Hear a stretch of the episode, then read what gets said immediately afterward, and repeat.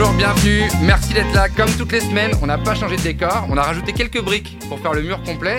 mais On n'a pas changé de décor, on est au cœur d'un restaurant qui s'appelle Les Marchands de Vin, rue Billot, à côté de la place de Clichy. Chaque semaine, au milieu de ces caisses de vin, au milieu de ce restaurant, on accueille un ou une personnalité. Aujourd'hui, je suis très fier et très heureux de pouvoir accueillir Noémie Delattre. Bonjour Noémie, Bonjour Mathieu. comment ça va? Très bien, je suis hyper contente d'être là. J'adore ce principe, j'adore cet endroit, c'est hyper cool. Le principe de la base, c'est de partir de la base de l'invité, donc généralement l'enfance, ou en tout cas ceux dont on se souvient.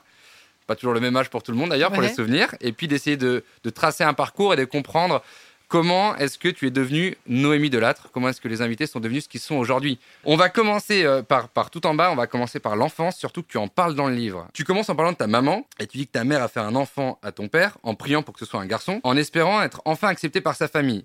Et puis ensuite, pour ton enfance, tu dis que tu as commencé par être élevé par les voisins et les voisines, qui ont fini par te rendre à ta famille, laquelle n'était toujours pas prête à t'accueillir. Du coup, on t'a envoyé chez ta grand-mère maternelle neurasthénique, qui, elle, ne s'était jamais remise d'avoir été elle-même abandonnée par son mari. Et du coup, on a fini par te mettre en pension de tes 7 à tes 10 ans, avant que ta mère ne te reprenne chez elle, mais avec une camarade du pensionnat, dont elle appelait sa deuxième fille, alors que ça ne pouvait pas être sa deuxième fille. D'abord parce que tu avais déjà une grande sœur, et donc ce serait sa troisième fille. Et ensuite, elle vous présentait aussi sa chatte Isis, comme une sœur. Et tu dis, ça en dit long sur la manière dont ma mère distribuait son amour maternel. Et un peu plus loin dans le livre, page 266, t'expliques même que ta mère rêvait tellement d'avoir un garçon, s'est rendu compte que c'était pas un garçon, mais une fille. Elle a dit, ah la salope. Ça, ça part bien. Ça va bien. Hein, on va Les- avoir sur des bonnes bases. Les bases sont fondées. Euh, comment ça s'est passé? Toi, tu es parisienne, tu es née à Paris, tu as grandi ici à Paris dans un, un environnement plutôt bourgeois, Mm. dans, dans des bonnes classes, euh, un bon lycée. Tu étais à hum, Sailly, chanson de Sailly, Euh, au lycée, ouais. au lycée. Ouais. Et quel souvenir tu as de cette enfance et comment tu t'es construit dans cette enfance où il y avait justement peu de, de repères finalement? Bah, euh, ta question, mais merci beaucoup, elle est super pertinente parce qu'effectivement, tu mets euh, en parallèle euh, la la- l'aisance euh, financière, matérielle euh, et sociale Ouais. euh, au, au regard de la, de- du malaise et, de, et, de, et des lacunes affectives et émotionnelles. Et tu as tout à fait raison, parce que c'est ce qui a fait que j'ai mis beaucoup de temps à comprendre qu'en fait, j'avais une enfance malheureuse. Enfin, en fait, on peut dire... euh, on peut dire que j'ai subi des maltraitances. J'ai pas été maltraitée, mes parents n'étaient pas du tout des gens maltraitants, du tout, c'est pas ça que je dis. Mais en revanche, moi, ce que j'ai vécu, c'est- c'était c'est des choses qu'on peut en fait euh, appeler des traumatismes. C'est-à-dire que être élevé par les voisins quand t'as 5 ans, c'est en fait c'est pas cool. Euh, être tu vois être trimballé, être rejeté, etc. Enfin ce, que- ce que ce que ce que tu as lu.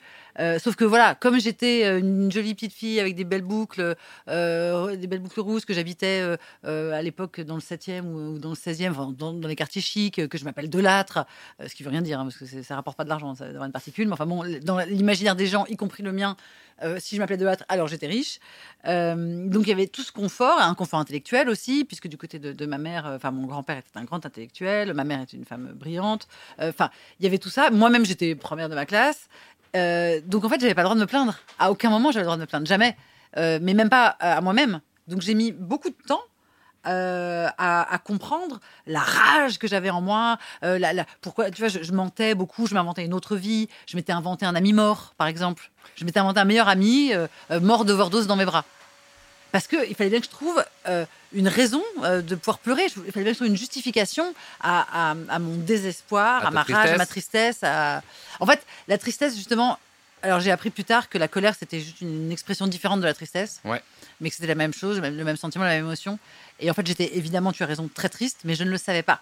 C'est ça le truc, c'est qu'à quel point est-ce que, à- à- quand on a euh, 5, 6, 7, 8 ans, à quel point est-ce qu'en fait, à cet âge-là, on n'est pas conscient de la situation, même si on la ressent, et donc on est quelque part dans le déni, dans, dans le sens où en fait, on est, on est conscient, mais inconscient de ce qui se passe, parce qu'on n'a pas suffisamment de repères pour comprendre ce qu'on est en train de vivre. Exactement. Et donc, à ce moment-là, tu souffres pas forcément dans le sens où tu ne te rends pas compte à quel point tu souffres. C'est ça. C'est tout à fait ça. Et donc ça ajoute euh, à, la, à, à la problématique existante, ça ajoute euh, l'incompréhension, la frustration euh, et, l'impuissance. Parce que tu, tu as un mal, j'avais un malaise, un mal-être très très profond. Enfin d'ailleurs j'ai développé tout un tas de, de j'ai pas arrêté de me casser les jambes, mais j'ai eu des plates pendant deux mois, j'ai eu des otites, j'entendais plus rien. Enfin, j'ai, Ça, c'est pour chercher de- l'attention? Je pense que c'était des parle. expressions. Je pense, pas- enfin oui, il devait y avoir une partie évidemment pour chercher l'attention, bien sûr, mais je pense qu'il y avait aussi, euh, euh, tu sais, comme, comme des éruptions volcaniques, quoi. Il, y avait, il fallait que ça sorte. Euh, il fallait que, que ma, mon- ma, ma, ma- ma tristesse et, mon, et ma colère se- s'expriment, au sens s'expriment, c'est-à-dire sortent Ouais. d'une manière ou d'une autre. Et comme je ne pouvais pas la formuler, puisque je n'avais pas le droit de me plaindre, jamais, D'abord pour toutes les raisons euh, contextuelles que je t'ai évoquées, et aussi parce que euh, euh, ma mère, qui, qui était euh, une femme extraordinaire, mais une mère vraiment totalement indigne, euh, ne me laissait pas l'espace, jamais, à exprimer mes émotions. Elle me disait, tu es contente, tu vas bien. Euh, par exemple, elle, elle pouvait m'annoncer la pire. Elle m'annonçait que j'allais en pension en me disant, ma chérie, tu vas être folle de joie, j'ai une nouvelle géniale pour toi. Tu pars en pension et ta cousine Léonie. et donc toi, t'es là et elle dit, regarde, je un nouveau. Et t'as t'as pas le temps de rien. T'as un nouveau cartable, un machin, une copine, nanana, tac, et hop, t'es dans un car et, euh, et un mois après, t'es en pension et c'est terminé, quoi. J'ai même pas eu le loisir de dire je suis triste, euh, je ne veux pas, euh, j'ai de la colère, pourquoi j'ai pas, enfin, ça a été oblitéré euh, instantanément. Et ça, je pense, c'est une bonne usine à, à malheur. Mais on, on sent hein, la, le mal-être qu'il y a au, au fond de toi. Euh, J'ai noté, alors attends, il faut que je retrouve, mais il y a un passage sur ta maman qui est assez violent quand tu avais 9 ans. Et tu dis que tu écris des petits papiers. Ah, c'est là. Je peux le lire ou pas? Ouais, bien sûr, bien sûr. Alors, quand j'avais autour de 9 ans, je haïssais tellement ma mère que je rédigeais des dizaines de petits papiers sur lesquels j'écrivais que ma mère était une horrible femme, une folle, une salope, une pute. Je précisais son nom, son adresse, l'étage, les numéros de téléphone, et ensuite je les jetais dans la rue par la fenêtre de ma chambre en espérant que quelqu'un vienne me sauver ou alerte la DAS. On dirait, tu sais, euh, Bernard et Bianca, quoi. Oui, c'est vrai. la bouteille à la T'as mer. raison. c'est vrai, Ça s'est jamais passé, ça. en fait. Non, ça s'est jamais passé, mais c'était pas grave parce que, en fait, pour moi, le, le, le- le côté agréable, c'était de le faire. C'était euh, encore une fois d'exprimer. Euh, c'était, tu vois, à partir du moment où c'était sorti de moi, c'est à partir du moment où je l'avais écrit et jeté par la fenêtre, alors j'étais euh, soulagée euh, momentanément. Enfin, tu vois, c'est comme quand je quand tu te grattes ou Ouais. c'était vraiment j'avais ma dose de euh, ah, voilà d'é- d'é- d'évacuation. Mais euh, mais quand j'y repensais récemment, je me suis dit mais quelle rage je devais avoir. T'imagines, j'écrivais, je me souviens très bien, j'écrivais. Alors que j'ai 9 ans, c'est pas grand. J'écrivais pute, salope, euh, connasse, et j'avais son nom et le numéro de téléphone et tout. Et ta mère n'est jamais tombée sur ses papiers en, en descendant pour aller faire les courses, un truc comme ça? Non, jamais. De toute façon, ma mère, elle avait une voiture. euh, Elle était la seule à avoir un parking dans l'immeuble. Euh, elle, elle conduisait les voitures de sport avec des grands cuirs et tout. Elle était des voitures de luxe. Tout le monde était ah, ah, mais dis votre mari. Vous. Non, c'est moi qui me suis payé. Euh, et, donc je pense qu'elle elle descendait l'ascenseur, elle rentrait dans sa voiture, elle partait en trombe travailler et elle revenait par le même chemin. Donc elle a jamais fait les courses de sa vie autrement que sur Minitel à l'époque. Là je crois que c'était une des premières à avoir utilisé vraiment les, les courses à domicile par Minitel quoi. Femme, le une Uber Eats de l'époque, quoi. Ah ouais ouais ouais. C'est une femme moderne ma mère. Et est-ce que euh, tu parles de l'expression, alors l'expression du corps, par- à travers les, les- les petits morceaux de papier que tu faisais euh, par la fenêtre, etc. Est-ce que c'est pour ça aussi que tu as voulu toute petite euh, faire du théâtre? Est-ce que euh, je l'ai vu dans plusieurs interviews, les cours de Mm. théâtre, ça commence à l'âge de 4 ans. Et en fait, même avant, tu voulais faire du théâtre. Je crois que ta mère t'a dit si tu nous dis à 4 ans que tu veux faire du théâtre, on t'inscrira à des cours de théâtre. Et à 4 ans, la première chose que tu as dit, c'est je veux faire du Ouais. théâtre. Et donc, tu as commencé comme Et ça. après 7 ans, après 11 ans, elle m'avait mis plusieurs étapes. Elle m'avait dit euh, à 4 ans, euh, je- euh, enfin dis-moi ça à 4 ans. Non, à 4 ans c'était la première fois, je crois. Après elle m'avait dit à 7 ans, si c'est l'âge de raison, Ouais. tu le dis encore, je te prendrai au sérieux. Et à 11 ans, l'entrée au lycée, au collège, alors je t'inscris dans un cours de théâtre. Et après elle m'a dit bah passe ton bac, après tu fais ce que tu veux. Et c'est ça aussi, c'était une manière de vouloir s'exprimer. Est-ce que c'est de là que c'est venu toute petite? Parce que je me suis demandé à quel moment est-ce qu'en étant une petite enfant où on a euh, le, le cliché euh, de, du petit garçon, de la petite fille qui joue dans sa chambre avec des copains Bien ou euh, n'importe quelle, quelle que soit l'activité, mais en tout cas qui, qui fait une activité et qui n'est pas forcément déjà avec une obsession de se dire tiens ça je sais que c'est ça que je veux faire.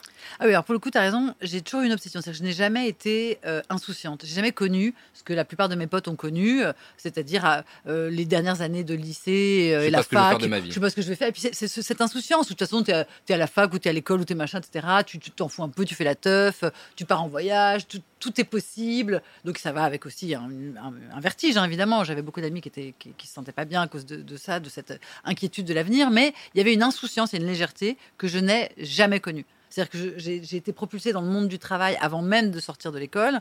J'avais déjà des objectifs. J'ai écrit mon premier euh, euh, sketch. J'avais 15 ans. Là, je jouais dans des cafés-théâtres. Donc, je signais déjà des contrats euh, que je gérais moi-même, puisque mes parents, enfin, personne n'était. J'étais seule avec ma, copine Delphine Acou qui a géré tout, ce- truc-là.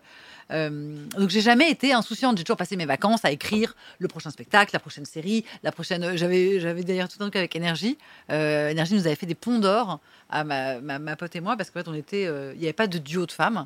Et on était le, le- le premier duo de femmes possible. Et en plus, on était hyper jeunes. Et, euh, et vraiment, euh, Énergie et ensuite Canal Plus ID nous avait fait mais des plombs d'or. Pour faire une émission? Ouais, ouais, ouais. ouais. C'était vraiment. Et en fait, ils voulaient faire de nous euh, des caricatures de femmes. Et en fait, nous, on n'avait pas du tout les sujets de femmes. On parlait pas de mecs, de maquillage, on parlait de Oui, trucs, parce que euh, dans ces années-là, dans les années 90, euh, puisqu'on parle de ces années-là, Ouais, il y avait euh, Super Nana qui était à la radio. Il y avait, en fait, il n'y avait pas beaucoup de femmes qui étaient Non. représentées à la radio. C'était peu, les voix féminines étaient peu mises en avant. Exactement. Donc là, il s'était dit génial, c'est une aubaine. Donc il voulait nous faire. Et nous, on avait un tel, une telle soif de notoriété, de succès, de reconnaissance qu'on a, on a dit oui, on va y arriver. Et en fait, on n'arrivait pas. C'était pas nous, quoi. Ouais. Euh, et c'était vraiment faire rentrer un rond dans un carré. Ça, ça, fallait ça- faire un personnage qui n'était pas celui que vous étiez. Ouais. Et donc on a fini euh, par euh, laisser tomber. Euh, on a quand même fait euh, trois, on a tourné trois pilotes financés par Canal Plus ID. C'est quand même hallucinant, trois pilotes aujourd'hui, mais même pas en rêve, tu fais ça. des trucs, tu vois, avec des, des- du matériel et tout, des trucs à je sais pas combien de, de- de milliers de francs à l'époque. Enfin, C'était vraiment du gros. Et puis on a fini par en fait se séparer elle et moi parce que ça a été tellement violent. Ça nous, ça nous a confrontés à euh, mais qu'est-ce que vous voulez, qu'est-ce que vous voulez être, à quel point, enfin qu'est-ce que vous êtes prête à sacrifier pour le succès.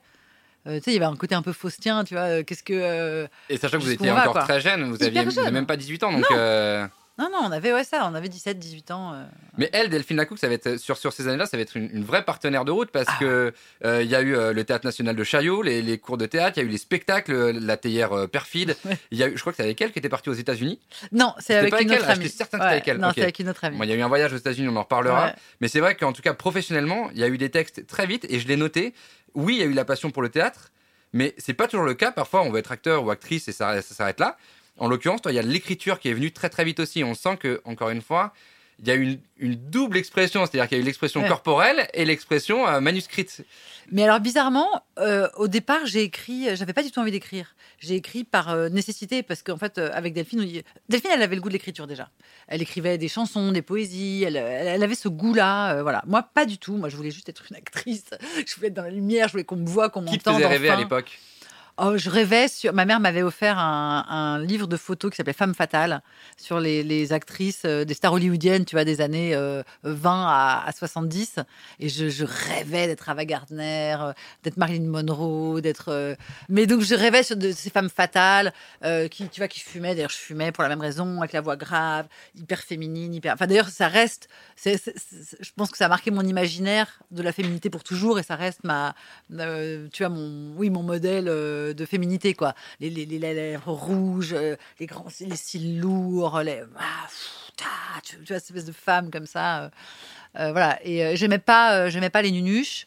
euh, Ouais. Parce qu'il y avait aussi, tu vois, il y avait certaines actrices qui Bien étaient sûr. toujours les jeunes. Voilà. Et non, moi j'aimais Ava Gardner. C'était vraiment. Ou Rita Hayworth, bien sûr. Put the blame on me. Et qui répondent avec des longues phrases toutes douces comme ça. oui, c'est ça, truc. Dans des, dans des volutes de fumée. Donc moi, je rêvais de ça. Euh, et je rêvais évidemment euh, que euh, un jour mon téléphone sonne et que quelqu'un me dise bonjour, je suis un producteur riche et célèbre et je veux vous donner euh, le rôle qui va changer votre vie maintenant. C'est ça que j'attendais. Moi j'attendais euh, qu'on me choisisse, qu'on m'aime. Je, je l'avais jamais été euh, ni par mon père, ni par ma mère, ni par personne. Donc j'attendais qu'en- qu'enfin on me choisisse, qu'on m'aime, qu'on me, tu vois. Et, euh, évidemment, ça n'est pas euh, arrivé. euh, mais enfin, c'est même pas que c'est pas arrivé, c'est qu'en fait, très vite, ma, mon tempérament a pris le dessus. Il n'y a pas moyen que ma vie, ça soit d'attendre devant un téléphone comme une connasse. Bien sûr. Donc, c'est pas possible. Donc, je vais écrire moi-même mes trucs pour les jouer, les mettre en scène. Enfin, je vais exister. Et, et les gens me verront. Enfin, tu vois. Donc, je me suis mise à écrire sans aucun plaisir, euh, vraiment par nécessité pour pouvoir euh, jouer, quoi. Euh, et il se trouve que ça fonctionnait très bien avec Delphine. On avait un duo vraiment qui fonctionnait très très bien. Euh, on avait des, des- des- des talents complémentaires, euh, des origines très complémentaires aussi. Elle était d'un milieu justement très très modeste. Euh, co- complètement différent du mien, donc on jouait de ces décalages, euh, on, s'apportait beaucoup l'une l'autre, euh, tu vois, on- sur, sur nos, nos- nos différentes origines sociales, et c'était- très chouette. Mais et j'ai mis longtemps, pendant très longtemps, jusqu'à France Inter. Je me souviens très bien à France Inter. J'avais dit ça dans une interview. Ça, c'est dans les années 2000, France Inter, c'est les années 2000. quand ouais. tu commences avec Laurence Boccolini. Exactement, ouais, exactement. Laurence Boccolini. Et malheureusement, l'émission s'est arrêtée quelques mois après, alors que j'a- j'adorais ça. Mais, euh, mais tu vas devoir. éc- J'écrivais vraiment, pour moi, c'était une souffrance d'écrire. J'ai toujours écrit dans la, dans la peine, quoi, dans la douleur. C'était vraiment. Ah Je trouvais ça hyper ingrat d'être là euh, sans applaudissements, sans rien, toute seule à fond de cale. Bon, aujourd'hui, c'est plus facile. Euh, Non, mais aujourd'hui, j'adore. mais ça m'a pris du temps. Ça fait, ça fait dix ans que j'aime écrire. Et que j'écris. euh, ça fait dix ans que j'écris pour le plaisir d'écrire et que j'écris des choses que je ne joue pas. Et que tu joues Et que je joue aussi. Mais ce que je veux dire, c'est que avant, c'était vraiment l'unique raison de mon écriture, c'était jouer ce que j'écris. Maintenant, pas du tout. Maintenant, je peux prendre un plaisir. euh, euh, j'ai même pris du, plaisir. Je peux même prendre du plaisir à écrire euh, bah, dans mon journal. Donc des choses qui parlent. enfin, mis à part là, euh, sont pas censés être, euh, tu vois. Et je, prends un plaisir fou, même à la graphie, j'écris aux plumes. Euh, sur des cahiers, c'est ça que je, je m'intéresse à, ton, à ton cahier. Mais oui, mais c'est marrant parce que tu dis, euh, évidemment, ça n'arrivait pas. Alors que si tu avais ce fantasme du téléphone qui sonne en étant justement une grande actrice, c'est parce que, un, on nous le vend dans les films, Bien sûr. euh, dans les interviews, et que bah, c'est arrivé. Le, le, le coup ticket de loto où tu grattes et t'as gagné, Ça arrive. ça arrive. Forcément, sûr. ça arrive. Après, je connais plus la phrase par cœur, mais c'est vrai qu'on dit qu'Hollywood est rempli d'acteurs qui sont serveurs ou un truc comme ça, Ouais, parce bien que sûr. ils attendent tous de servir le producteur qui va leur donner le rôle de leur vie. Mais donc, c'est que, c'est que ça arrive. Et aujourd'hui, tu dis, évidemment, c'est pas arrivé. Et sous cette phrase, ça, signifie aussi, c'est pas la bonne méthode. T'as raison, non seulement c'est pas la bonne méthode, mais même. Donc, ça, j'ai compris assez vite que c'était pas la bonne méthode. Mais ce que j'ai compris bien plus tard, parce que récemment encore, tu vois, genre, il y a, il y a 10 ans par exemple, euh, j'écrivais encore euh, dans mon journal d'ailleurs.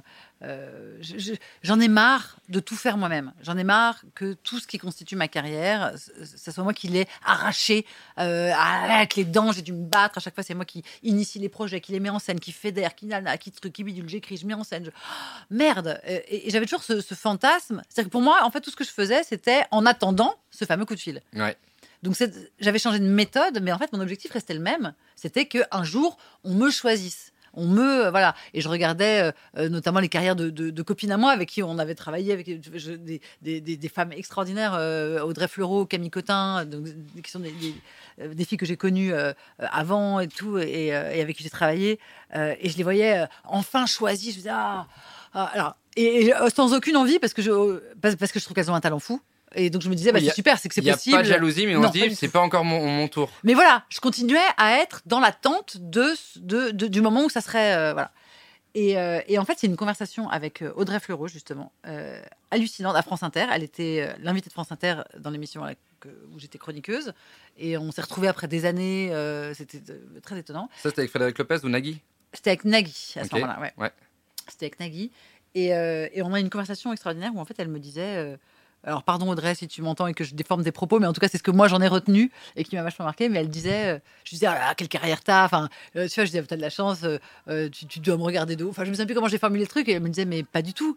Toi t'écris, tu crées. Moi je suis une potiche, je suis une machin. Le jour où je serai vieille, le jour où je serai machin, le jour où on me veut plus, j'ai plus rien. Moi je suis, je suis là, j'attends. Et en fait elle me décrit exactement la situation dans laquelle je rêvais d'être. Enfin je pensais rêver d'être en me disant c'est l'enfer.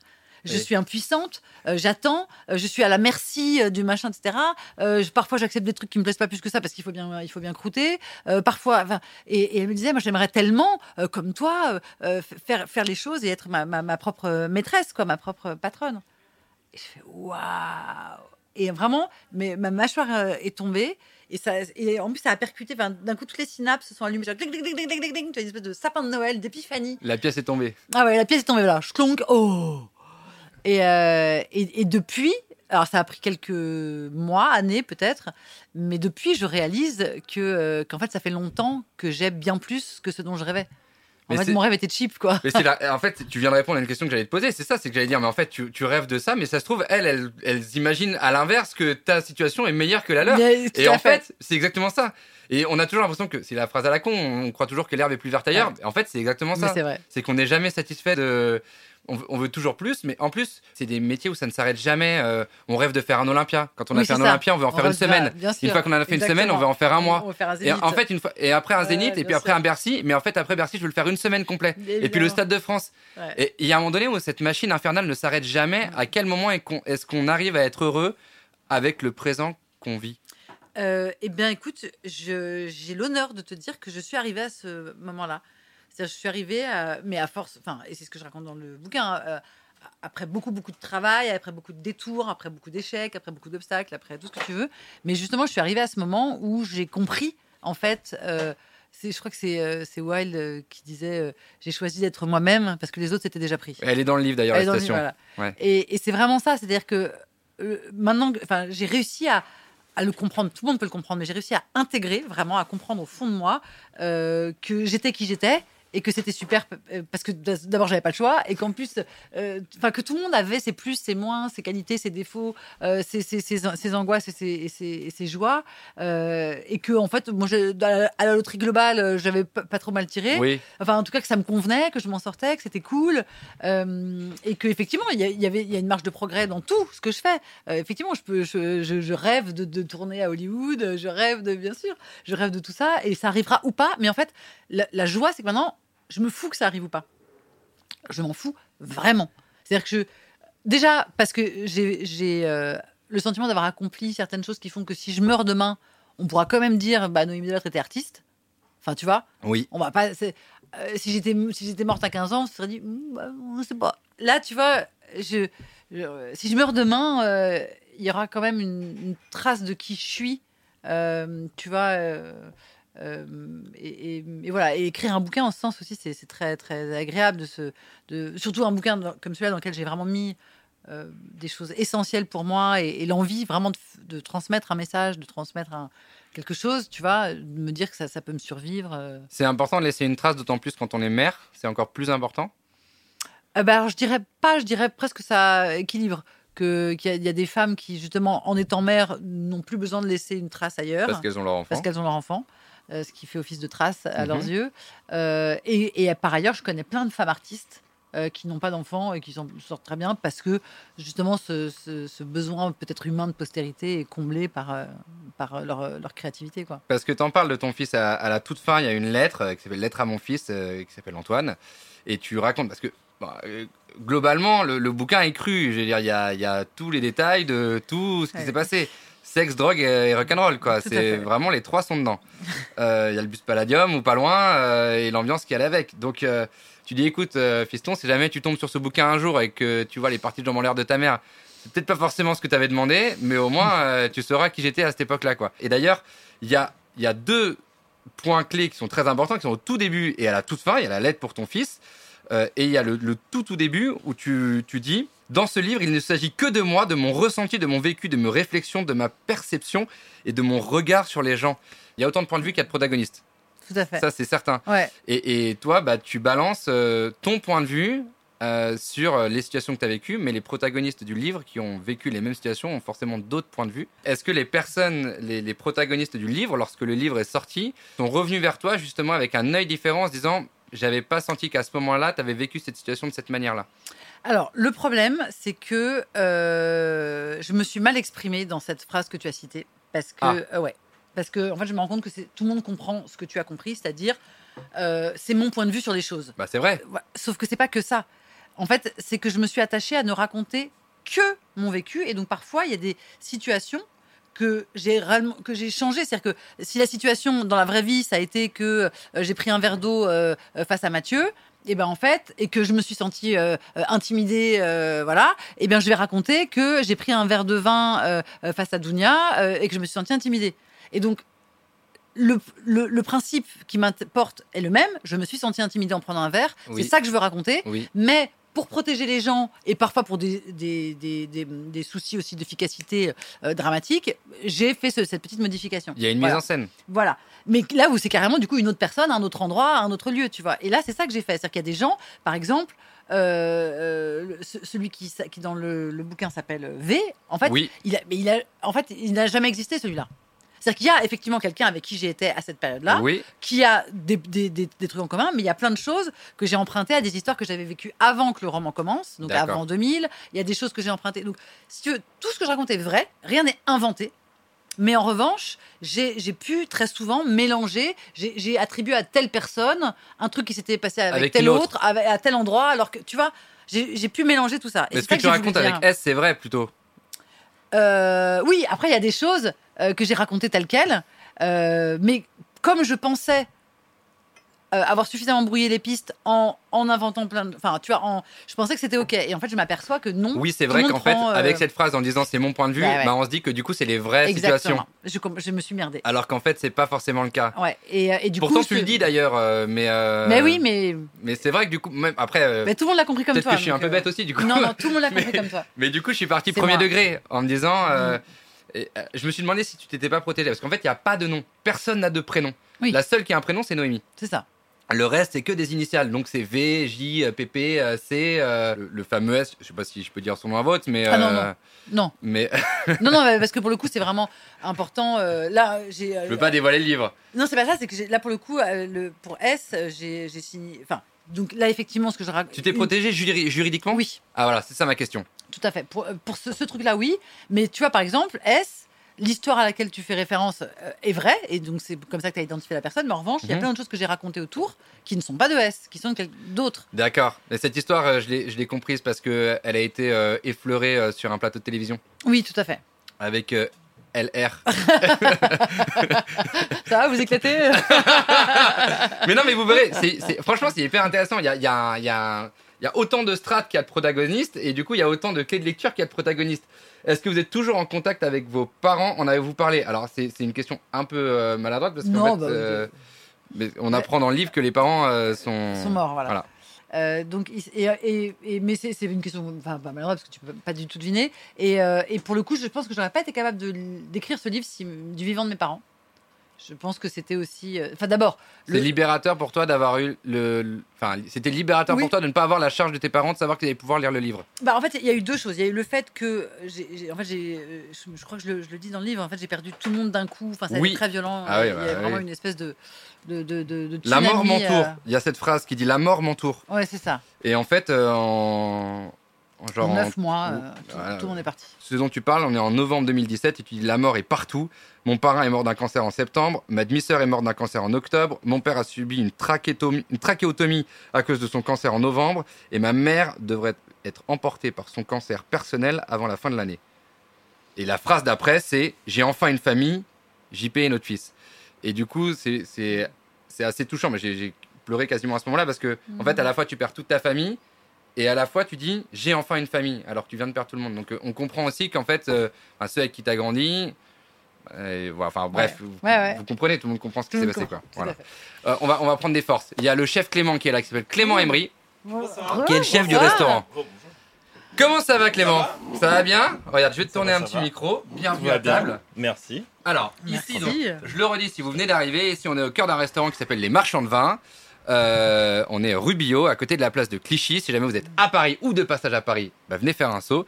Et donc, si vous venez ici au restaurant, celui qui va s'occuper de vous s'appelle Clément. C'est lui qui fait la carte et les plats. Euh, et donc, il concocte tous les soirs et tout- tous les mois, fait. toutes les semaines, tous les mois, tu changes. Tous les mois. Change de carte. ouais, Voilà. Euh, là, je vous ai préparé justement le petit plat végétarien de la carte qui est actuellement. Ah. Donc là, c'est en 100%, euh, 100% printanier. On est sur des asperges vertes. Mmh. Donc euh, posé sur une petite sauce euh, crème citronnée. Pas mal d'herbes aussi à l'intérieur, ciboulette, estragon. Et euh, donc voilà, cuite tout simplement. Et elle va être assaisonnée avec un petit jaune d'œuf qui va être au milieu, au centre. Mmh, je vois, ouais. euh, cuit dans le- la sauce soja. Donc ça va venir un peu lier euh, tout l'ensemble. Et voilà, une toute petite râpée de comté euh, sur le dessus pour plus le sel. Canon. Prendre le, voir le côté sel salé sur le plat. Quelques pouces et voilà. Et voilà, Euh, et le tour est joué. Exactement. Le tour est joué. Surtout, l'ingrédient mystère. Bah, c'est surtout bah, l'amour, hein, clairement. L'amour. 100%, hein. le plus important. Bah, bien sûr. Voilà, Avec un petit vin de Loire, ça va aller parfaitement. parfaitement, parfaitement. Même délicieux. avec un rouge léger, c'est parfait. Bah nickel, Voilà. parfait. Ouais, c'est au top. Merci, Je chef. vous laisse déguster. Merci, merci. À bientôt. les amis.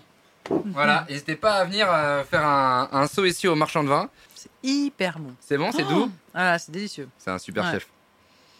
Mais euh, et donc en tout cas, le fait de, vivre ce drame, à la fois m'a moi fait énormément progresser et avancer, et c'est ce qui a permis aussi le cœur de ce qui est dans ce livre, c'est-à-dire cette évolution vraiment fulgurante que j'ai fait dans ma vie, et en plus effectivement d'être délesté du poids de que mes parents puissent lire, commenter. Enfin là d'un coup, je pouvais vraiment, je pense que j'aurais pas pu être aussi dur euh, avec eux euh, de leur vivant, parce que j'aurais pas eu envie de les blesser. euh. Je voulais rebondir d'ailleurs sur une phrase que, que tu as pour eux, qu'on a évoquée quand on parlait de l'enfance. Et tu dis cette phrase sur ta maman, tu dis Ma maman a fait un enfant en espérant être enfin acceptée par lui et sa famille. Et ensuite, tu dis un peu plus loin, en parlant de toi cette fois-ci, tu dis Je sens bien en me relisant que tout ce que je faisais pour JP, euh, ou tout ce que je souhaitais, n'était que pour lui, que pour lui plaire. J'existais dans l'espoir qu'il me valide et qu'il m'aime pour que je puisse m'aimer. Et il y a aussi cette notion de se faire valider par son mari, ou en tout cas par son compagnon. Ouais. Et je me dis, tiens, ta maman, elle a essayé de se faire valider par son mari, par son compagnon de l'époque, en ayant un Ah, bébé ouais.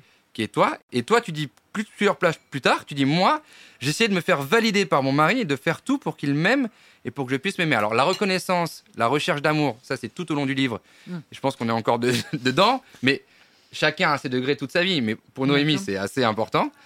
Euh, mais du coup, ça m'a tilté. Je me suis dit, tiens, c'est Ouais, marrant parce qu'en fait, elle a une phrase quasi- quasiment similaire pour sa mère et pour elle. Il y a quelque part hein, la reproduction, pas d'un schéma, Ah ouais, mais, si, euh, mais complètement. Mais je me demande si, en fait, euh, c'était pas moi qu'elle cherchait à faire valider euh, par, euh, tu vois, ouais, plutôt qu'elle-même, par la famille de mon père. ouais. Et qu'en fait, donc, t'as raison, c'est un truc qui se reproduit complètement à l'identique. Mais je pense que c'est vraiment à l'identique. C'est-à-dire que c'est même pas elle qui cherchait à être validée, elle cherchait à. À, Ah, je à faire valider son enfant ou Ouais, je elle-même crois, ou... ouais. Je dirais son enfant, tu vois, plutôt, peut-être. Est-ce que, en dehors du journal intime et des ressentis que tu as pu avoir, tu en as parlé avec tes parents? Est-ce que tu as eu l'occasion un jour de te retrouver euh, avant qu'ils partent? Parfois même c'est le fait de savoir qu'on va partir qu'on finit par ouvrir un peu les vannes. Est-ce que tu as eu ce moment où tu t'es retrouvé euh, en tête à tête avec l'un, avec les deux ou avec l'autre, en, en- en exprimant un peu ce que vous aviez chacun sur le cœur? Bah, en fait, c'était pas, c'est pas, euh, c'est- pas comme une relation normale. C'est pas quand t'as des, quand t'as t'as une relation saine avec tes parents et que dans cette relation saine, il y a un problème euh, qui, tu vois, qui arrive et que et qui peut être réglé ou pas. tu Quelque vois. chose d'identifié, tu veux dire Oui, euh, identifié ou en tout cas qui, qui intervient suffisamment tard dans ta euh, construction pour que ça puisse être euh, pas structurel quoi. Ouais. Moi, moi, ce que j'ai vécu, je- je ça a commencé avant ma naissance quoi. Si tu veux, ça a commencé dans le ventre de ma mère où j'étais déjà euh, pas, enfin. Donc c'est des choses dont ma mère n'a même pas conscience, enfin n'avait même pas conscience. Tu vois, c'était complètement euh, et et comme tous les enfants du monde, j'ai couru après l'amour de ma mère pendant très longtemps. Oui. Et, et puis, et en fait, c'est ça qui m'a sauvée. Euh, c'est que moi, j'avais fait le deuil d'elle euh, dix ans avant sa mort. Ça faisait dix ans que j'avais admis que je n'avais pas de mère. Qu'il y avait cette femme qui était vivante, qui m'avait portée, qui m'avait donné la vie, qui m'avait élevée, euh, et qu'elle pouvait avoir euh, des qualités, des défauts, enfin peu importe. Mais en tout cas, cette, femme n'était pas ma mère. Moi, le deuil, ma mère, j'en avais fait le deuil. Euh, et c'est pour ça que d'ailleurs, quand elle est morte pour de vrai, mon entourage a été très, très choqué de voir. je me foutais, quoi. Enfin, c'était, pour moi, c'était une dame qui mourait, c'était pas, tu vois. je, je crois que c'est elle dont t'as pas été à l'enterrement à cause de, de la neige Oui. ou... Ouais, c'est ça. Oui. Ouais, c'est ça. Là, Le, le- le- le hasard s'est mis euh, de mon côté. Et, et tu, tu parles d'ailleurs de la famille en, en disant, euh, tu vois, tu dis j'ai fait le deuil de ma mère, et on lit d'ailleurs dans le livre, tiens, je fais le Noël chez les parents de mon conjoint de l'époque, je vais les rencontrer, j'adore les trucs familiaux comme ça, j'en ai tellement manqué. Ouais. On sent bien que c'est quelque chose qui, euh, Ouais. qui est ancré en toi, c'est-à-dire que... Moi, je rêve de la famille Kinder. Je rêve de. euh, Enfin, j'adore la famille de JP, tu vois, par exemple. Hum, C'est une, famille unie. Ils habitent dans une, une petite maison euh, en banlieue avec euh, une cheminée, un jardin. Mais est-ce qu'il n'y a pas un désenchantement aussi? Est-ce que c'est un, pas un peu encore une fois le côté l'herbe est plus verte ailleurs? Tu parlais tout à l'heure d'Hollywood, mais tu Ouais, sais, ouais. Euh, toi tu rêvais d'être Audrey Fleurot, Audrey Fleurot, enfin pas, c'est pas tout à fait ça, un jeu caricature. hein, Oui, mais ce que je veux dire, c'est que tu, tu, tu rêvais le, le, Ah, le poste d'Audrey ouais, Fleurot, ouais. Audrey Fleurot probablement d'une actrice américaine ou, même, ou de Marion Cotillard qui a fait Hollywood. Marion Cotillard probablement elle-même a quelque chose de plus en tête à Hollywood Sûrement. et quelqu'un à Hollywood a quelque chose encore. En fait, c'est une pyramide qui s'arrête euh, jamais. Sauf que là, il n'y a, pas- y a pas de hiérarchie. Euh, dans, dans le- l'exemple des familles, euh, c'est plutôt des choses différentes. Parce que par exemple, JP, lui, il- ça, ça- ça le gave, il aime pas les fêtes de Noël, enfin, il aime pas les trucs de famille. Mais voilà. Alors que moi, j'adore. Oui, mais pas parce que moi, je me dis pas c'est mieux. Je me dis ça me plaît à moi parce que j'en ai pas eu. Oui, mais peut-être que si t'en avais eu comme. JP, Bah, bien tu sûr. te dirais en fait je m'en fous. Oui, tout à fait. Mais, je- mais c'est pour ça que je dis que c'est pas un truc de valeur. Donc il n'y a pas d'erreur à penser. Tu vois, je ne dis pas c'est mieux. Je dis je préfère. C'est-à-dire j'ai bien conscience qu'effectivement, selon ton point de vue, selon d'où tu viens, tu vas voir ça différemment. Mais moi, il n'y a rien que j'aime plus que, euh, oui, que les, les, les, les trucs de, de, de oui, familiaux, euh, euh, les- ouais, Kinder, Kinder Ricoré. Un mix entre les deux et je, je suis au paradis. D'ailleurs, tu as fini par faire ta, fam- ta famille avec euh, ton conjoint, avec euh, ton enfant. Antoine, on en a, on en on en a parlé. Et j'imagine que ça a été un- une péripétie psychologique d'arriver à avoir euh, un, un enfant. Parce que dans le livre, en parlant de, de ton point de vue sur les enfants, à cette époque-là, tu as 28 ans. Et tu dis, c'est complètement con de faire des enfants aux gens qu'on aime. L'enfant va forcément en pâtir. Au pire, ils le délaisseront. Au mieux, ils lui en voudront. Et là, j'ai mis point d'interrogation son vécu.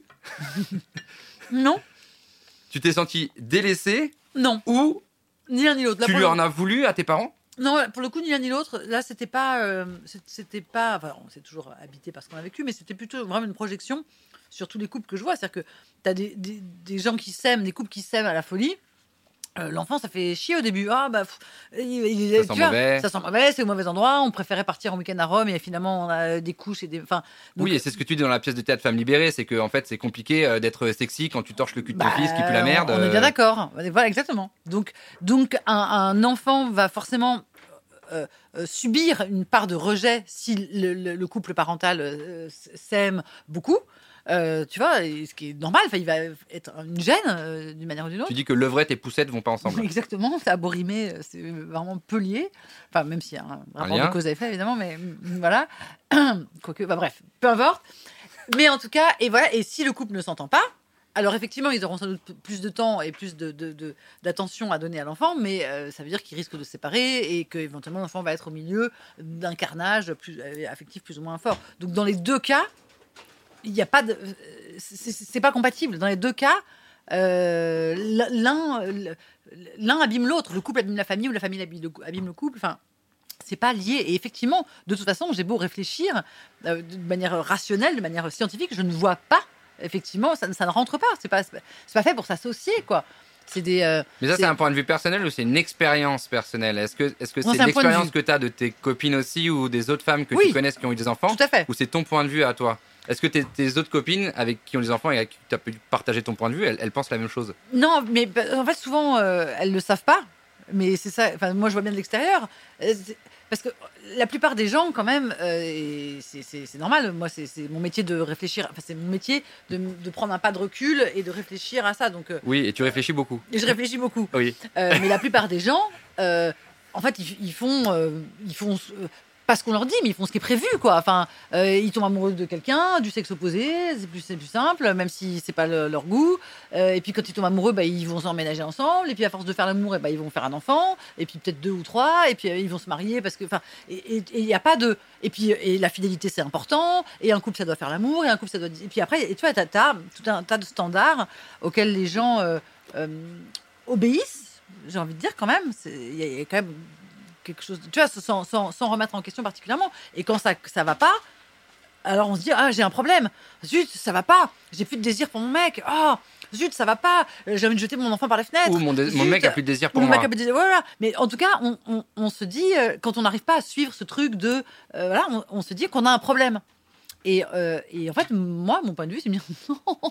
On est, en fait, il n'y a pas de. enfin, à- à quel moment il faudrait suivre un. C'est- pas les patinages artistiques, quoi. Il n'y a, pas des figures imposées. On n'est pas obligé de faire un triple lutte après. Pourquoi? Enfin, tu vois, si tu préfères t'asseoir le cul dans la glace, euh, à taper tes patins sur le. Et alors? Tu vas avoir une mauvaise note? Qu'est-ce qui va se passer? Dieu va pas vouloir de toi au paradis? Tu vois? Pourquoi est-ce qu'on ne pourrait pas juste faire ce qu'on veut comme on veut euh, et considérer que si on n'arrive pas à faire tel truc, c'est peut-être que c'est pas fait pour nous? Notamment, je parle de l'exclusivité sexuelle. Enfin, tu vois, il y a plein de gens. Et, et en plus, comme si c'était un truc naturel depuis toujours. Euh, Ça, ça a moins de 50 ans. hein. Alors ça c'est c'est ça c'est ton c'est pas enfin si c'est ton point de vue sur le couple et d'ailleurs c'est un point de vue que tu partages Euh, euh, sur la fin du livre notamment. Où il y a des pages pleines là-dessus. Euh, et tu expliques justement que euh, le couple a été créé en fait pour euh, assurer la descendance l'héritage ne, ne pas avoir d'inceste que la que tout a été créé et conditionné pour que la femme soit la bonne mémère au foyer pendant que le monsieur va faire des combats de chevaliers euh, c'est ça, hein, euh, c'est Oui, tout ce que ouais, même le principe de la famille a été créé pour tracer des lignées, ce qui permettait d'éviter l'inceste, de transmettre des héritages et plus tard de faciliter les recensements. Au XXe siècle, donc c'est pas si loin, la notion de couple s'est construite sur l'idée d'un homme qui travaille pour la société et d'une femme qui travaille pour l'homme. Depuis 1968, c'est même ajouté la mise à disposition affective. Un couple est censé être heureux et harmonieux, et c'est aux femmes qu'incombe cette responsabilité. Ce qui est aberrant d'ailleurs, c'est qu'aujourd'hui, dans un contexte qui n'a plus rien à voir, nous restons attachés aux impératifs d'alors, sous-entendu qui n'ont plus lieu d'être aujourd'hui. Tout à fait. Bah oui, c'est ce que tu dis. Et puis la, la dernière phrase, c'est le couple a été pensé par une société qui n'a jamais imaginé un seul instant qu'il puisse être une source de bonheur. Ce Mm. n'était pas l'objectif du couple. Mais c'est vrai. À aucun moment. Enfin, L'objectif du couple, c'était de se reproduire. c'était de se reproduire dans les meilleures conditions possibles, à la fois sociales, euh, euh, gé- géopolitiques euh, euh, et morales, disons, euh, tu vois, Oui. et religieuses. C'était ça le, le- le but. C'était, il fallait que ça soit tout bien rangé. euh, euh, et euh, euh, enfin, ça, c'était dans les, les origines, etc. Et après, Sylvia Federici, dans un livre qui s'appelle Caliban et la sorcière, qui est un livre passionnant, explique très très bien le, la construction euh, conjointe du capitalisme et du patriarcat. Oui. Euh, voilà. Et que effectivement, le capitalisme, enfin d'abord les enclosures, donc la propriété privée, euh, puis euh, la- la- la- la- le, monde ouvrier, etc., ont obligé les sociétés à se structurer. Et en fait, un foyer est une mini-société avec Bien un sûr. patron, le, voilà, et, et de la main-d'œuvre gratuite, des main-d'œuvre gratuite, prostitution, prostituée gratuite, et enfin, c'est merveilleux. Qu'est-ce que tu vois C'est c'est absolument merveilleux. Des femmes qui gratuitement vont te faire la- des enfants, te faire l'amour et te faire ton ménage. Oui. Quand même génial. Tu rentres, tu mets les pieds sous la table, elle ouvre les cuisses et, et je et me voilà. casse. Et ouais, exactement. Et après, tu tords tes enfants et tout. Et en plus, tu peux avoir une vie euh, Ah bah, extra-conjugale. bien sûr, C'est-à-dire que. toi, t'as le droit. Ah, bah bien sûr. Eh, évidemment. C'est quand même plus sympa. Oui, et tu peux la faire fouetter en revanche si elle, euh, si elle s'avise de, de faire autant. oui. Antoine aussi, il a le droit Bah, du coup. Mais évidemment. non, mais tu vois, c'est fou. Et, euh, et maintenant que nos sociétés évoluent, alors c'est ça aussi qui est vachement. enfin, après, ça a des ramifications dans tout, parce que ça a des ramifications aussi sur les inégalités professionnelles et, domestiques. C'est-à-dire que maintenant, les femmes ont le droit de travailler, mais en, en revanche, on leur a enlevé aucun des devoirs qui leur incombaient avant. Donc maintenant, elles doivent faire tout, tout ça, toujours pareil, hein. Euh, mais en plus, elles doivent savoir faire la toupie japonaise et le machin, etc. Parce que si tu baisses pas euh, quatre fois par semaine, c'est que tu es un mauvais coup. Et elles doivent avoir une carrière euh, épanouie et faire elles-mêmes leur compote et faire du yoga et du compost. Enfin, Oui, et d'ailleurs, il y a un truc que j'ai appris dans le livre, c'est- bah, alors pour le coup, parce que je suis pas papa, c'est que quand tu as eu ton enfant Mhm. et que tu as voulu rebosser comme euh, Rachida Dati, Ouais. parce que tout le monde s'est moqué de Rachida Dati en disant Ah bah tiens, Rachida elle a accouché, le lendemain elle travaillait. Et bah du coup, naturellement pour moi, en effet, tu pouvais accoucher et aller travailler le lendemain. Et en fait, Ouais. tu as dit Bah non, la société te l'interdit parce que tu dois prendre deux mois de congé Ouais. euh, maternité. Tu te rends compte? Et en plus, tu mets congé entre guillemets parce que Oui. voilà le congé, C'est ça. puisqu'en fait, c'est pas des de vacances aux Bah non. Bahamas. Non. Donc en fait, ce que je savais pas du tout, c'est qu'en France, on a la chance d'avoir un congé maternité, c'est plutôt cool. C'est un acquis social. Mais qu'en revanche, c'est pas un choix. Non. C'est-à-dire que c'est une obligation, sauf si tu es entrepreneuse et que c'est ta boîte. J'imagine Voilà. comme Rachida Dati qui était indépendante et qui du coup a pu faire Voilà. euh, Enfin, sauf, histoire. qu'elle- sauf que justement, les indépendantes, la plupart, en fait, elles aimeraient avoir un congé. euh, tu vois, elles aimeraient quand même avoir Sauf une aide. elles peuvent pas parce que sinon elles ont pas d'argent. Exactement. Donc en fait, il y a un, il y a un Ah bah, truc qui est mal fait. Ah c'est rien de le dire. C'est-à-dire que non seulement c'est un congé qui est obligatoire, en plus qui est uniforme. C'est-à-dire Oui. que tu sois ouvrière à la chaîne ou comme moi, euh, chroniqueuse à France Inter, tu as la même chose. Oui. Ce qui est aberrant. Enfin, je veux dire, il est évident que, effectivement, une ouvrière à la chaîne, il faut qu'elle s'arrête un moment. Euh, tu vois, moi, euh, parler une heure et demie à un micro une fois par semaine, je pense que je peux le faire. euh, Enfin, tu vois, ça, ça Oui. va pas, ça va, ça va aller quoi. Surtout que je peux amener mon enfant, je peux allaiter à l'antenne, tout est possible quoi. Donc c'est aberrant qu'il n'y ait pas des. Oui, vois, t'as- les, les ouvrières devraient avoir, enfin les métiers pénibles devraient avoir plus, les, les, les intellectuels devraient avoir moins. Enfin, Tu as les- passé beaucoup de temps au téléphone d'ailleurs avec les DRH de Radio France, Putain. qui Non, sont, je- pour les connaître, très difficiles à la négo. Et Non mais j'ai laissé des. En plus j'avais les hormones au taquet, j'étais en plein postpartum et tout. J'ai laissé des messages à des, des nanas dont j'ai oublié le nom, mais où je, je hurlais, je hurlais sur, en pleurant. Ah, excusez-moi, je pleure, mais je pleure pour pas hurler parce que je vous hais. Vous vous rendez J'étais folle, j'étais folle et à tel point que il y a eu un à, à mon retour huit semaines après, il y a eu un service de sécurité, genre où, tu vois, on m'a demandé, enfin, on m'a demandé, c'était la première fois en six ans de France Inter, on me demandait mon, mon texte à l'avance pour être sûr que j'allais pas balancer ce qui m'était arrivé. non, Si. C'était la première fois qu'il y avait une, une, euh, tu vois, une, euh, une censure, euh, oui, non mais ingérence, une ingérence. Euh, une ingérence dans, dans, tu vois, l'écriture de mes papiers, etc. Qu'est- Qu'est-ce que, qu'est-ce que, c'était la première. Qu'est-ce qu'elle va nous faire celle-là ouais, ouais, ouais, il Mais parce qu'il devait que se faire passer les messages euh, Bah, téléphoniques en disant Eh, Elle est eh, regarde ce qu'elle nous a laissé, Noémie sûr. Ils auraient presque pu en faire une rubrique à l'antenne d'ailleurs. Ah ouais, ouais. C'est le euh, les message de messages Noémie. C'est clair. J'aurais dû faire ça. J'aurais dû faire une chronique, le message de Noémie. Ouais, Et, et, euh, et tu parles du congé paternité qui va changer d'ailleurs. Je crois que le, le père c'est 15 jours ou c'est 2 semaines, je crois. À l'époque où j'ai écrit, c'était 11 jours maximum facultatif. Et maintenant, ça va être pareil. Mais facultatif. Ouais, ça change- non, mais ça euh, changerait. Ouais, tant que c'est facultatif, ça, ça, ça n'est. Et d'ailleurs, tu dis que toi-même, si tu étais patronne d'une grosse boîte et que tu avais à poste équivalent, euh, à talent équivalent, à diplôme équivalent, un homme et une femme, tu dis mais c'est sûr, je vais prendre l'homme Bah, parce que la femme, elle va partir deux mois, pardon, elle va partir deux mois, elle va pas savoir. euh, euh, je veux savoir quand elle rentre et si elle repart encore deux mois. Et moi, j'ai besoin d'avoir quelqu'un qui charbonne, Bah, voilà. donc je vais prendre le mec. Alors que si les mecs avaient aussi deux mois imposés, Bah forcément, du coup, il y a une équité parce qu'on se Eh dit, bah voilà. lui aussi, il peut disparaître à tout moment. Exactement.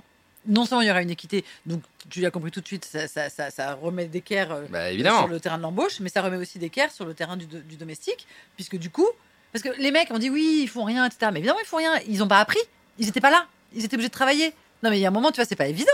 Euh, pendant deux mois, la femme s'est occupée seule de l'enfant et le mec il rentre le soir et l'enfant dort déjà. Donc bien sûr, il sait pas, il a pas les machins. Elle, l'enfant et la mère ont créé un, lien, mais qui n'a rien à voir avec la nature, qui n'a rien à voir avec l'instinct maternel mon cul, qui n'a rien à voir avec rien, qui est juste euh, la le fait qu'il y a un parent qui est présent et qui donc apprend à faire des choses et crée un lien que l'autre parent indépendamment du sexe, euh, n'apprend pas à faire. Donc forcément, quand il revient, non seulement la mère a pris une place qu'elle a, a du mal à, à céder en disant, tu- bon, laisse, je vais faire plus vite. C'est ce fameux truc de, ah, bon, laisse, Ouais. laisse. Du voilà. coup, ça énerve le mari coup, ça qui a envie de mettre la main à la bah, pâte et qui se dit. euh, Mais qui sait pas faire non plus. C'est le fameux été, euh, truc où ah oui tu fais mal pour pas le faire. Oui, il y a ce truc-là, exactement. Non, mais il y a tout ça.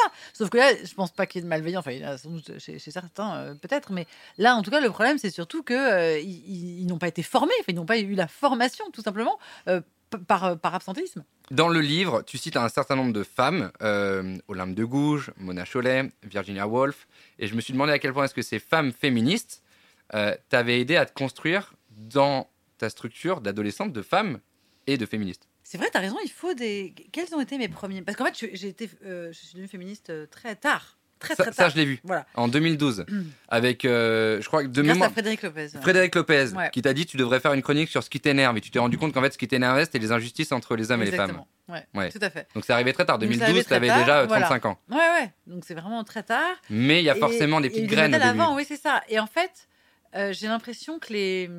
C'est les. C'est les, les romantiques, euh, mais au sens littéraire, pas au sens flamboyant. Les, les romantiques vénères. Euh, c'est euh, c'est- c'est les Musset, c'est les Baudelaire, euh, c'est les Rimbaud. Euh, c'est euh, même dans euh, des gens qui sont pas considérés comme des romantiques, mais qui avaient des, des c'était des Francis Scott Fitzgerald, les Hemingway, tous ces gens, Destroy, ah, enfin tu vois, dont, l'écriture était la vie, dont la vie était l'écriture, enfin tu sais où il y avait un lien. Ces gens qui, en fait, je lisais, je lisais leurs romans, mais je lisais surtout leurs correspondances, leurs biographies, leurs, leurs pensées, leurs, leurs journaux, leur, enfin tu vois, leur vie quoi.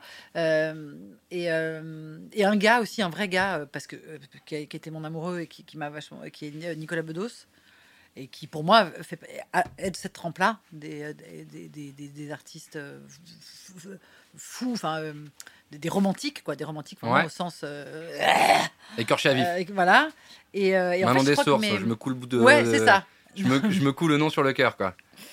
Mais je crois que c'est, je crois que c'est ces gens-là en fait qui ont fait mon mon éducation euh, euh, artistique, émotionnelle, euh, philosophique. euh, je, crois que ça, je crois que c'est ça en fait. Et jusqu'au jour justement, je me suis aperçue que tous ces gens euh, étaient des gars et qui voulaient pas de moi. Et là, ça a commencé à me vénérer fort, quoi. Enfin, tu vois, où d'un coup, ces gens-là, même morts, en gros, me disaient, c'est-à-dire, je me suis mise à lire des trucs hyper sexistes de Baudelaire, de machin, etc.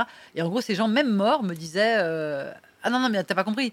Euh, Ok, t'es arrivé sur nous, mais en fait, nous, on est- toi, tu seras jamais ça. En fait, tu seras jamais un gars, donc tu ne seras jamais ça. Tu seras toujours une muse. Et comme t'es pas assez belle pour ça, bah, tu seras rien. Le carré VIP, Le Caraïbe, c'est pas pour toi. c'est pas pour toi. Et ça sera jamais pour toi. C'est-à-dire que, en fait, c'est pas, c'est pas une question de travail, c'est pas une question de talent, c'est juste que t'es pas un bonhomme, donc c'est mort. Soit tu te greffes une paire de couilles. Voilà. Et encore, non, tu seras, tu seras un homme trans. Tu seras jamais un homme cis. Laisse tomber. Vas-y, va. C'est terminé pour toi. Et là, là, j'ai commencé à me vénérer fort. Ah ouais, ça, ça m'a, ça m'a foutu en rage de me dire, mais c'est pas possible. J'ai, enfin, j'ai autant de, j'ai, j'ai autant de talent, j'ai autant de rage, j'ai autant de trucs à dire. euh. C'est ce qui t'a permis d'écrire ton seul en scène qui a été nommé euh, au Molière en, en 2020, Mm. euh, Féministe pour hommes. Euh, et c'est- c'est c'est ça euh, qui t'a. Est-ce qu'il y a un moment donné dans ta vie où tu t'es dit, ça y est, je suis arrivé à un point où euh, il faut que je le sorte sur scène?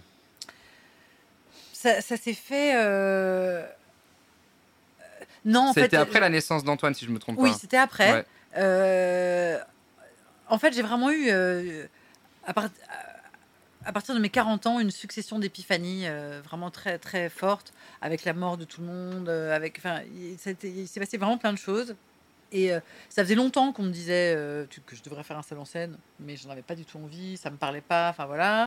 Mais en revanche, euh, il y avait déjà plein de femmes, euh, évidemment, enfin, de- beaucoup, beaucoup euh, de femmes hyper talentueuses euh, en one euh, ou en seul, en scène, etc.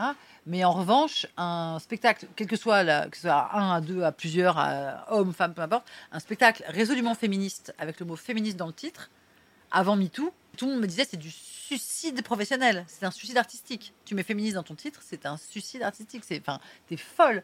Euh, on fait jamais ça. Enfin, donc c'était non, c'était très, très, très euh, audacieux puisque c'était même, euh, enfin, vraiment tout, tout le monde me conseille de ne pas le faire, quoi.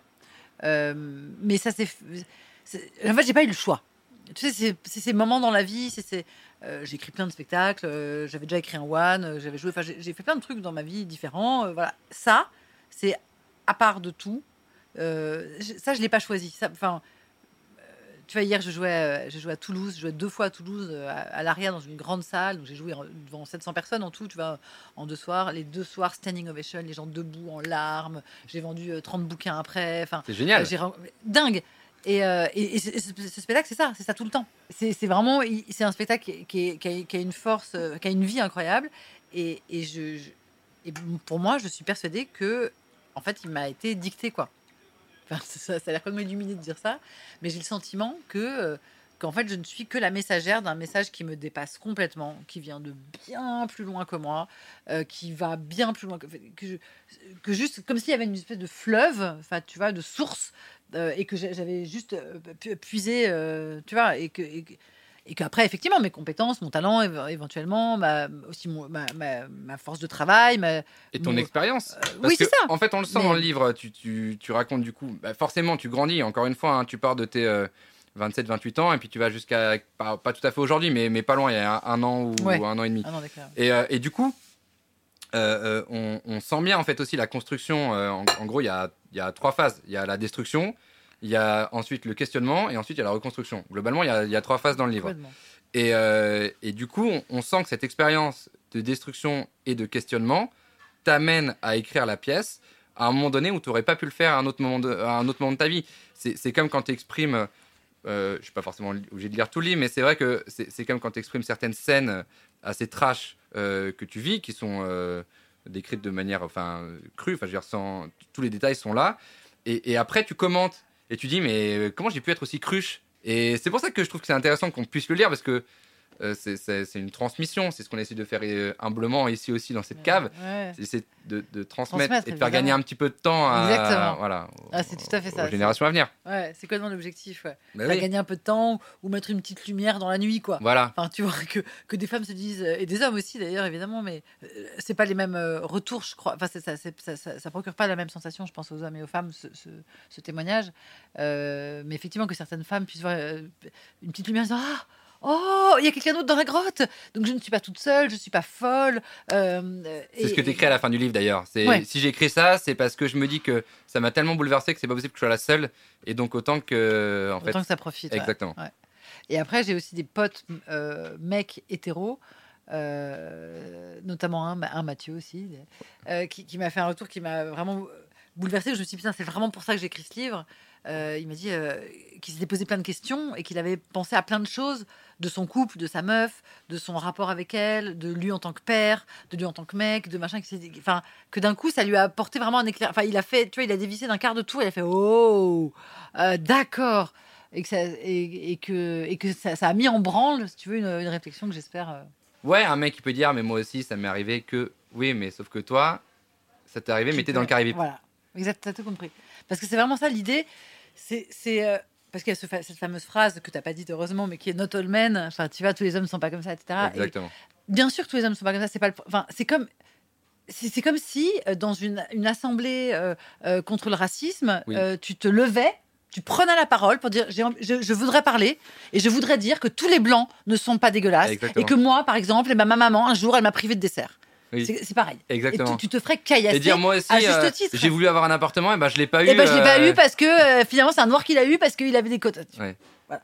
Et ben là c'est pareil. C'est-à-dire que ce bouquin il s'adresse justement parce que je pense que les, les- les connards ils le liront pas. Donc il s'adresse justement aux mecs qui sont pas des connards, aux mecs qui n'ont justement rien à se reprocher, c'est-à-dire qu'ils n'ont jamais rien fait de mal, et pour leur dire mais les gars ce que vous devez comprendre c'est que c'est qu'en fait tant que vous ne faites pas cause commune, tant que vous ne dites pas c'est mon problème aussi, Oui. à moi, mec, qui n'ai jamais violé aucune femme, qui n'ai jamais etc. Exactement. Tant, tant que, alors, vous êtes, vous êtes des, des, des connards de, euh, de, de sexistes. Enfin, il n'y a pas de demi-mesure. T'es raciste ou tu l'es pas. T'es sexiste ou tu l'es pas. Donc, soit vraiment tu prends conscience de ce que vivent Oui, les femmes là-dessus, au c'est quotidien manichéen. Dans le livre, c'est Ouais, euh, blanc ou que- noir. Mais parce que ça l'est.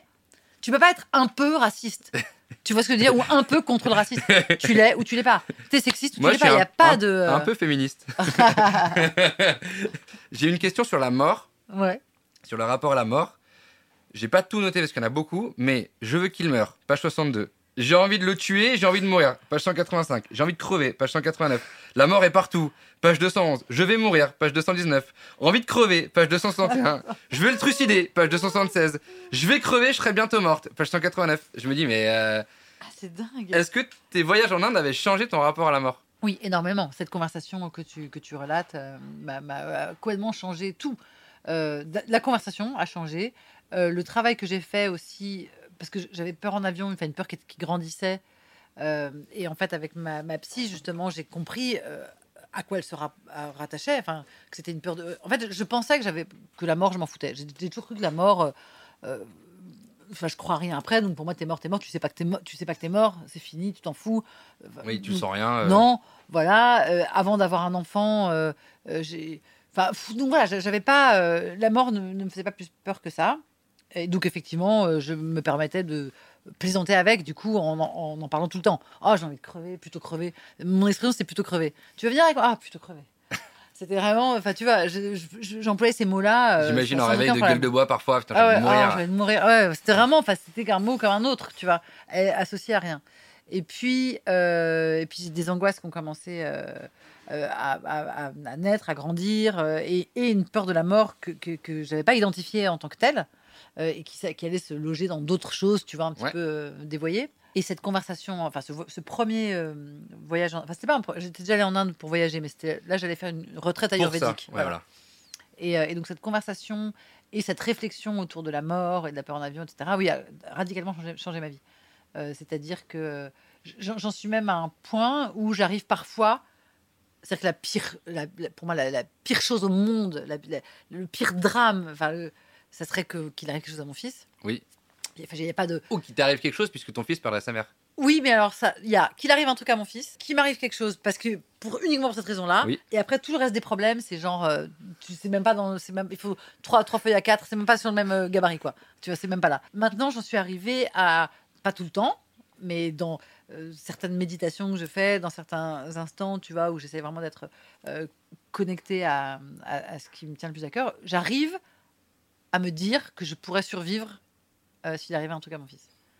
C'est-à-dire que T'as une force en toi Ouais, et, et puis surtout. qui n'existait enfin, pas avant. Non, qui n'existait pas du tout avant. Euh, Non seulement une force en moi qui n'existait pas avant, ça c'est certain, et aussi une euh, conception, une appréhension de la vie et de la mort et de l'univers euh, différentes, euh, qui font que là où avant pour moi la mort c'était une fin, une fin définitive euh, et sans appel, euh, maintenant c'est une transformation. Euh, donc c'est euh, c'est autre chose, tu vois, je, je peux considérer. Puis j'ai- parlé, récemment j'ai quand même parlé à ma mère morte. Enfin, on Oui. a échangé. Elle m'a parlé aussi. Oui, tu le dis dans, à la fin du livre, tu Ouais, racontes ça. ouais. Ouais. Donc j'ai vécu là plein de trucs. euh, euh, et puis même quand je te disais que ce spectacle, pour moi, il m'a été dicté. euh, euh, c'est c'est pas une histoire de, de mort, mais c'est une histoire de d'univers. Les prochains projets, il y en a déjà sur le, Oh, le bureau? Ouais, bien sûr, énorme. Beaucoup. Ouais, le- là, le truc qui m'excite beaucoup. aussi euh, ou... Alors, le truc qui m'excite beaucoup, c'est une série. Ouais. Et une série qui va reprendre à la fois le bouquin, à la fois Femme libérée, à la fois Mon seul en scène. Donc c'est pareil, c'est un truc, c'est une autofiction. Un ça- peu de TEDx un peu de Télix. C'est un personnage qui s'appelle Noémie, euh, qui ça peut bien être, euh, qui voilà, qui est artiste et tout. Donc là, je suis en train de travailler à, à l'élaboration de ça et ça, m'excite à fond. Et je suis en train de travailler à pas un nouveau seul en scène, mais à la suite. Ça, c'est Féministe pour hommes 2. Donc c'est pas, c'est vraiment, c'est pas un autre spectacle, c'est vraiment la suite. C'est-à-dire qu'il y aura, quelques, il y aura des petites choses en commun, il y aura des choses qui seront, des sujets qui seront identiques mais qui seront traités différemment. Si on n'a pas vu le 1, on peut voir le 2. Oui, c'est ça, bien évidemment. Et il y aura plein de, plein de sujets nouveaux. Enfin, l'idée, c'est que euh, sur le continuum qui va de femme à homme, disons, euh, féministe pour homme, c'était vraiment les femmes, le féminisme, la, la nature des femmes, la- la- le, le corps, la maternité, les règles, les- enfin, tout ça. Euh, et là, je me déplace sur cette ligne et je regarde le moment où les femmes rencontrent les hommes, donc le couple hétéro, la sexualité hétéro, la famille, la parentalité, et qu'est-ce que les hommes, homo comme hétéro, euh, euh, peuvent faire, qu'est-ce qu'ils font, comment ils vivent cette situation, comment ça se passe, qu- comment le patriarcat pèse sur eux, etc. Enfin, voilà. Donc, euh, et s'il y en a un troisième, du coup, j'imagine que ce sera les hommes uniquement, je sais pas. Mais en tout cas, voilà. Bon, et sur le besoin d'être aimé.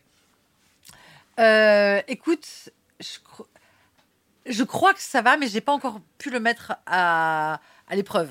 Ça va mieux? Bah, ça va hyper bien. Je crois vraiment que j'ai réussi, mais j'ai pas pu le mettre à l'épreuve dans la mesure où je me suis, euh, depuis que j'écris ce livre, j'ai pas été engagée euh, dans une, euh, une relation amoureuse euh, qui aurait pu me mettre en danger, c'est-à-dire dans laquelle je pourrais, tu vois, d'un coup me, me reperdre. Donc pour l'instant, c'est facile de dire que ça va parce que je suis globalement toute seule, enfin, je suis très très protégée, quoi. Mais j'a- j'attends le moment. Mais parce que euh, tu as beaucoup grandi aussi euh, bah, psychologiquement, ça, je- je, crois que ça intellectuellement. va, je crois que je euh, suis prête. Mais je suis obligée de t'avouer que je ne l'ai pas testé. Donc je crois que je suis prête, mais je ne peux, je peux pas être sûre à 100%. Tu pars Je du principe pas- que, en fait, euh, avant de, de pouvoir te laisser aller, c'est ce que tu dis dans, dans les dernières pages, c'est que tu as compris qu'il fallait d'abord s'aimer soi et que Ouais, ça, c'était quelque sûr. chose qui a mis des années à se faire. Et je crois que j'ai réussi. Je crois que j'y suis, je crois que je suis prête à... Euh, Je, me teste hein, tout le temps, tu vois, avec tous les gens que je rencontre, euh, les hommes, les femmes, des gens du passé, des gens actuels. Euh, je me teste vraiment sur, tu vois, ce que j'attends et eux, co- comment je prends un, pas, un pas en arrière, un pas en avant. J'essaie vraiment de... je suis très, très attentive, tu vois, à, à- où situe mon centre de gravité. Est-ce que c'est bien Est-ce que mon amour est bien là? Est-ce que je suis bien Est-ce que je suis pas Tu vois? Donc, je crois vraiment que ça va. J'ai vraiment l'impression que ça va. Euh, mes deep psy me le confirment. Je crois que ça va. Mais je suis pas encore passée à l'é- à l'épreuve du feu. Tu vois, je suis pas, euh, je, suis pas tombée amoureuse. Je j'ai pas d'un coup. euh, voilà. Je lis juste une question qui est sur Ouais. le chat de Twitch, si ta mère était encore là, est-ce que euh, quel serait le discours vis-à-vis d'elle Maintenant que t'es maman à ton tour? Et c'est une très bonne question, quelque chose que j'avais noté aussi. Est-ce que en grandissant et notamment est-ce qu'en devenant parent, on finit par être plus compréhensive et peut-être même à pardonner ses parents? Alors moi, c'est l'inverse. C'est-à-dire qu'en devenant mère, je me dis putain, elle a vraiment fait n'importe quoi. C'est-à-dire je vois mon fils à l'âge qu'il a et là, je me dis, je le mets en pension. Et ça fait deux ans qu'il est euh, chez des voisins. Jamais de la vie. Euh, Enfin, je vois comment comment j'écoute, comme je suis attentive à ses émotions, à ce qu'il dit, etc. Et comment les miennes ont été euh, balayées. Je me dis, mais vraiment, j'ai une enfance horrible, quoi. Enfin, tu vois, quand je justement, plus je deviens mère et plus je suis euh, confrontée à, ce- petit enfant, plus je me rends compte de tout ce que j'ai pas eu comme chose vraiment vitale, quoi. Tu vois. Ouais. En revanche, le pardon, euh, en faisant le deuil d'elle il y a dix ans, euh, je l'ai je l'ai pas pardonné tout de suite, mais je, mais je, je l'ai, pardonné à ma, à ma mère. Je la, maintenant, je la vois en fait comme une. euh, T'as vu ce dessin animé euh, Rebelle? Oui. Et ben pour moi, c'est ça. C'est, c'est une maman qui a été transformée en ours. Donc il y a une malédiction. Je ne sais pas ce qu'elle a vécu dans sa vie, euh, mais pour moi, il y a une malédiction qui l'a transformée en ours. Et donc un ours, euh, enfin une ours, bah, ça a des grandes dents, des grandes griffes, ça fait mal, euh, ça a besoin de bouffer, ça, a plein de, c'est, problématique. Ça casse des trucs, c'est trop grand, enfin c'est problématique. Mais elle, à l'intérieur, elle reste une maman qui fait comme elle peut dans son corps d'ours, quoi. Oui, parce que en fait, finalement, ce que toi t'as vécu, t'as rien demandé, mais t'as vécu ça, mais parce que ta maman, elle aussi, Sans doute. elle a vécu la même chose, c'est-à-dire qu'elle a rien demandé, mais elle a vécu ce qu'elle a vécu, etc., etc., Etc., et ça va ça. jusque tout en haut. Bah, en tout cas, ça peut s'arrêter parce que moi, pour le coup, alors c'est sûr que je. L'idée, c'est de casser la chaîne. Voilà, moi j'ai cassé cette chaîne-là. Euh, Là, je suis en train de construire sans doute plein d'autres névroses. Mais peut-être bien... que ton fils, voilà, il te reprochera d'autres trucs. Ah bah c'est sûr. Et je le recevrai dans 30 ans pour lorsqu'il écrira son livre. Ah oui. Ah j'aimerais pas- tellement. Bah ouais, Ouais. Je, je- pourrais, j'aurais 66 ans, 63 ans. Ouais, bah parfait. Voilà. Tu seras, tu seras un peu. euh, Ouais. ah super. Bernard Ah, Pivot. j'adore, ouais. C'est ça. ouais. Non, moi, je suis pas du tout critique littéraire. Je suis pas journaliste, je suis pas critique littéraire, je suis pas du tout. Mais euh, je suis, Bah en tout cas, tu t'en sors très très je bien. suis hein. philanthrope. Et euh, Tu t'en sors plus que bien. C'est très, Bah très non, non, c'est gentil. euh, Merci. et, et- et tu disais, voilà, peut-être qu'en lisant ce livre, j'ai plein de gens qui vont essayer de, de se retrouver. Nous, on a adoré en tout cas passer euh, ce moment avec, euh, avec toi. Moi, j'ai adoré passer ce moment avec toi. Moi aussi. J'ai adoré. Merci beaucoup, Noémie Delas. Merci, merci Mathieu. Merci d'avoir été mon invité. Merci. Avant de se quitter, un grand merci évidemment à propriétaire du restaurant, euh, Adrien que- qui fait des petits allers-retours parce que le restaurant tourne et qu'il est ouvert depuis un quart d'heure. François aussi euh, qui est propriétaire du restaurant. Euh, à Noémie, au chef Clément Emery. Euh, on remercie évidemment Dounia qui est caché mais sans qui on n'aurait pas pu faire grand chose, puisqu'elle permet la réalisation de d'abord la- l'installation technique et puis la réalisation de cette émission. Euh, merci à Victor aussi, Victor Lavro, le directeur technique, qui m'aide à, à chapeauter un peu euh, tout ça. Et puis euh, vous, qui êtes euh, chaque semaine un peu plus nombreux à nous suivre. Rendez-vous la semaine prochaine. Passez un bon samedi, un bon week-end et une très bonne semaine. Je m'appelle Mathieu Gérard, ça s'appelle La Base. Et rendez-vous samedi 17h30. Salut, à plus. Bye.